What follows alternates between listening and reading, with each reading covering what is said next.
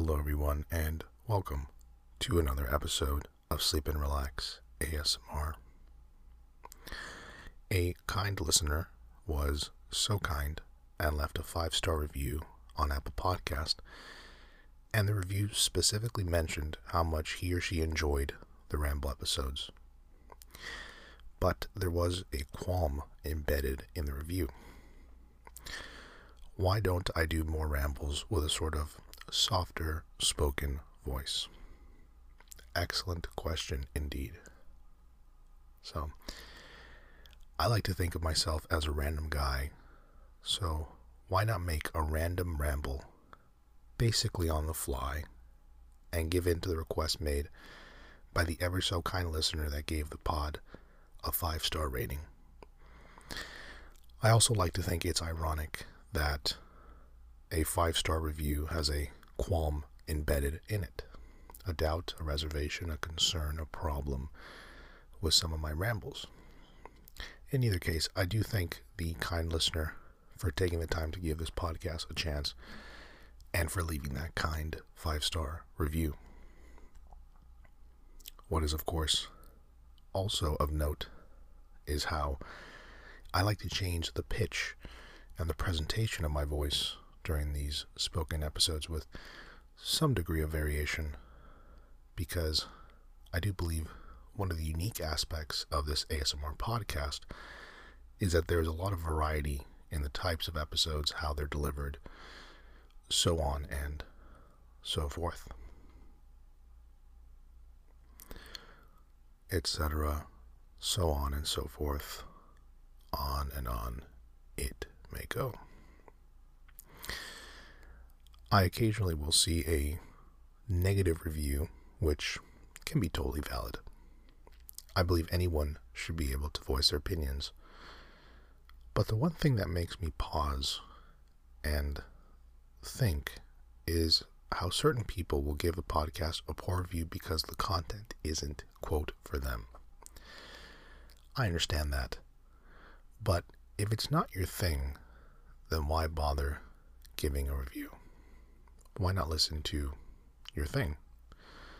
I don't care much for podcasts about pop culture gossip when I go on their Apple Podcast page and leave a one star review because they don't talk about astrophysics and I want to hear about astrophysics. Well, no, of course not, because the podcast isn't really for me at that point. What's even more random are those that leave a review about a specific episode and say how much they dislike that particular episode. What makes this especially random and strange, in my opinion, is the fact that this podcast has released nearly 400 episodes. Perhaps you don't like the episode you clicked on or listened to at first, but if you yourself acknowledge how little you like that type of episode or content, why not give another one a chance? For example, one person mentioned um, how little they, or, or how much, I shouldn't say how little they liked, because that is not, it's kind of a double negative. That doesn't make much sense. One reviewer wrote how much they disliked the sort of combo episodes where it's me speaking over, let's say, a track of the ocean or wind or a fireplace. Totally valid. I understand that. Um, for some people, they like that. For some, they don't. But if you don't like that type of episode, why not listen to, I don't know, the one that actually has the kind of presentation and format that you yourself like?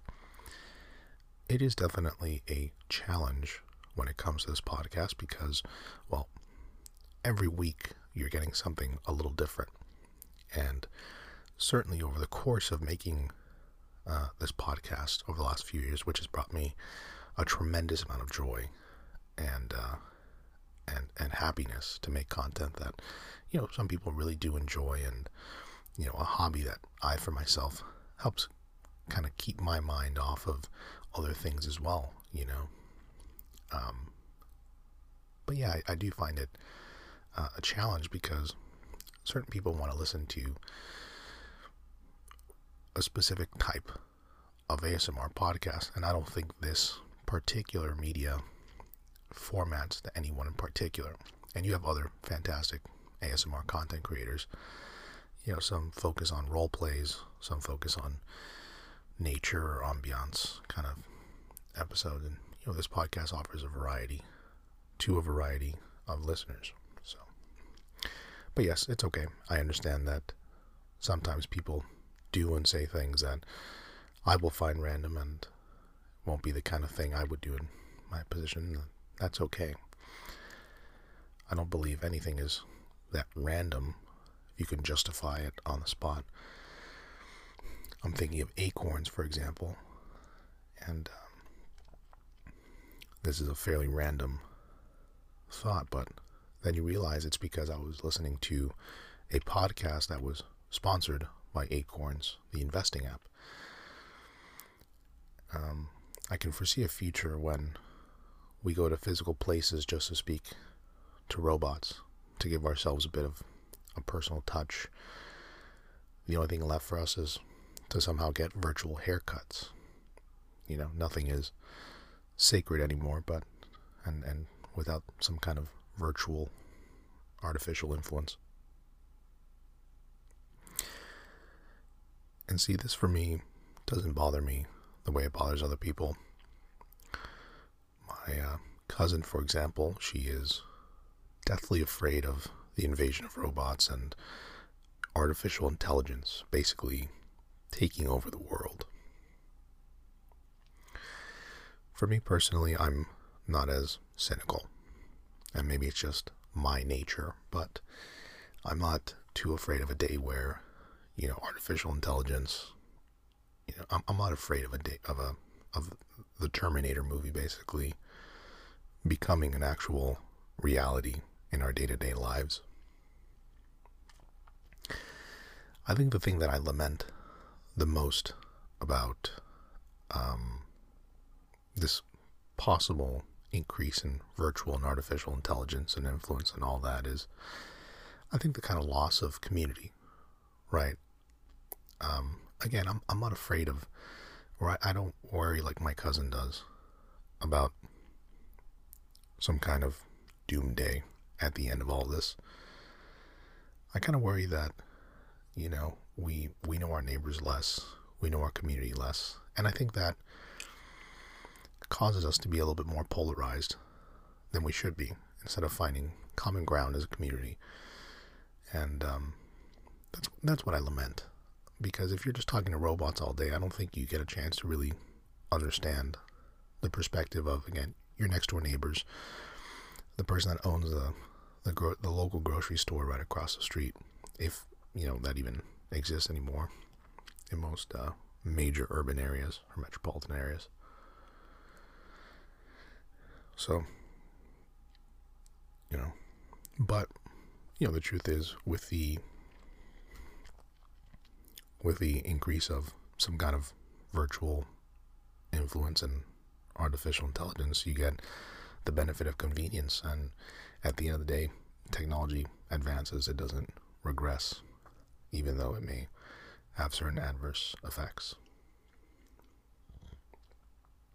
You know, you used to have to speak to an investment advisor to invest, and that's basically out the window if you're under the age of 35.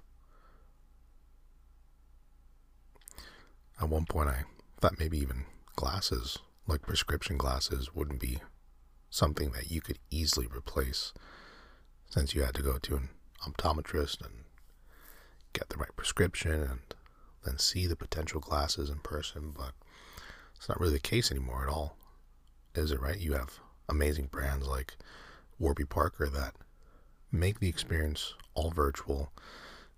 Basically, get to take the eye exam on your phone and you know, then they'll let you pick out a few options of glasses you get to try on, and you know it is amazing.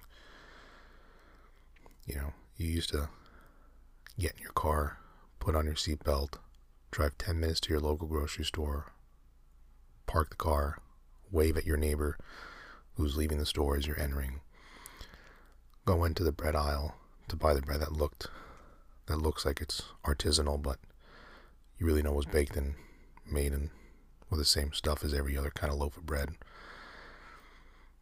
Then you stroll by the desserts, take a peek, maybe pick up some brownies. Then you'd have to go to the veggies and fruit section and reluctantly pick up some bananas and onions and carrots. Then you're on your way to the soft drink section to buy some soda and maybe some bottled water and you pass the trip so you pick up a bag or two because they're on special even though you know it's terrible for you and then you finally get to the deli and pick up some cold cuts and that you're just going to leave in your freezer or fridge for too long and force yourself to cook it five days later and make a sandwich with it or something. Then you'd have to get to the dairy section, pick up some eggs, milk, yogurt, maybe some cheese, maybe pick up a bottle of wine because you have the event next week and then you have to take your cart, wait in line, pay, load the car, buckle your seatbelt up. When you hop in your car, drive 10 minutes back, park, unload the car, and then take a 10 minute nap from how tired you got from shopping. And, you know, you used to have to do all that. And now Instacart makes it that that entire process totally disappear. And again, I think it's pretty amazing because at the end of the day, you know, what you're paying for is that extra level of convenience, kind of level of convenience that makes that entire monologue of actions that you have to make. But to some degree, again, I think the benefit is a convenience, and I do think there's some adverse effects. And again, it's not that artificial intelligence and that robots are gonna come in and swoop us up and make us go extinct. I think it's just we know less about our neighbors, we know less about the people around us, we understand their perspectives less, and uh, I think we we lose sight of that sense of community and belonging, and I think it's important, right, for us to have that. You know, you, you used to have to go to Sears to buy a weed whacker, and now it's just bye bye Sears. You know, I mean, when I was growing up, I mean, Sears, you know, saying Sears was like the equivalent of saying like Apple today in terms of just staying ability and, and being a, a massive corporation that you know, you, you would never imagine, you know, 20 years ago, the idea of Sears just basically flopping.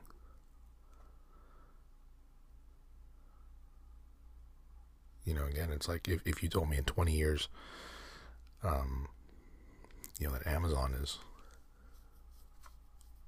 no longer in existence, then I wouldn't believe you, or Microsoft, or something to that degree. But that's how quickly uh, the times change. The Weed Whacker was, or is, so aptly named. And uh, I think the dongle is as well. If I asked you to tell me what a dongle looks like and does, I feel like the dongle as it is currently created and presented would be pretty accurate. Aptly named. You know, I need a dongle. You know, tomato, tomato, potato, potato, coyote, coyote. Is it just Canadians that say coyote and not coyote? In fairness to Canadians, I think coyote sounds more appropriate if you consider the spelling. It's not as if coyote is spelled with two E's at the end. And, um, you know, I've also heard Canadians say Mazda instead of Mazda, like how, how I hear Americans say it. They also say Nissan instead of Nissan when referring to car brands, and it's have been my observation. And I make plenty of fairly useless um, observations You know, some people I don't think really pick up on the difference. You know, I have Canadian friends that when I say, for example, well, an average Canadian will say Mazda or Mazda instead of Mazda. They don't necessarily pick up on it and they kind of think, well, to me it sounds exactly the same, but these are the, again, fairly useless things I picked up on. And uh, it makes me think that if I had a different choice in career, I would probably go with something uh, akin to uh, linguistics. You know, that kind of general premise of, you know, or the field of, um, like I love those YouTube videos. I think it's wired that they have um, linguistic professors break down uh, accents and how well actors are able to execute on accents that aren't native to them. And uh, I could watch those for hours, you know, presented with that opportunity. So, again, just something that I find really interesting that you probably don't care much about because I'm just a guy um, speaking softly um, into a microphone and rambling for probably close to 18 or 20 minutes at this point. Um, so, you know, and and being that I'm a random person and I made that random ob- observation, you know, I don't really have anywhere else to go from here. Except I can go back to the topic of acorns. I do believe that my mother purchased some kind of dish soap that was scented as if it were almonds and vanilla and perhaps but not necessarily true the scent of acorns. You remember the days when dish soap just smelled like chemicals and we were okay with it? Remember the days when everyone was so scared to consume regular sugar and instead opted for the sweeteners? And now people just want brown sugar like we're back in the 50s. You know, I remember that. I think it was like the early 2000s. I mean, it certainly could have just been my experience. Maybe, you know, it was my parents that were leading the charge on sweeteners, and now, you know, they only want organic brown sugar. But here's my prediction for what comes next. Right now, we're consuming veggie and plant based protein that kind of looks and tastes like real meat, but it isn't. And yet, I don't think we really know what goes into it. I'm confident that one day we'll come back into this cycle where people are paying extra just to consume real meat. And I don't swing one way or another. I do enjoy some plant based protein, and I've been impressed overall with the taste and experience. Some of the Garden or Gardein products like the uh, chicken tenders and the orange chicken like products are pretty tasty. So I think anyone can get behind that. But, you know, what do I really know? Not much, except that Canadians say Mazda and pasta and rough. But I suppose that also is going to depend on what region you're from because I've heard people from Newfoundland speak, and um, I mean, you, you wouldn't really know where they're from. They've just isolated. Very, very interesting and uh, very difficult to understand accent as well. I guess kind of similar to how the uh, Creole accent or Cajun accent there in Louisiana also can be, in my opinion, very difficult to understand. So we'll see. It's just interesting, you know. Again, it was my sister who had the uh, Impossible Burger or whatever it's called from Burger King, and you know she was telling me it it looks like meat and it tastes like meat. It's delicious. And I said, "That's great," but it's just funny to me how we're consuming products that are looking and tasting like meat. And again, we don't really know what else goes into it. Maybe it's plant based protein, but what does that really mean? What else goes into it to make it look and taste like a burger patty?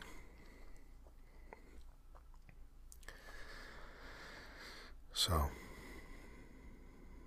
we'll see. Maybe again, just like sweeteners were the the quote unquote healthier option. Maybe we'll get back to that position where you know organic farm raised meat is really what we consume.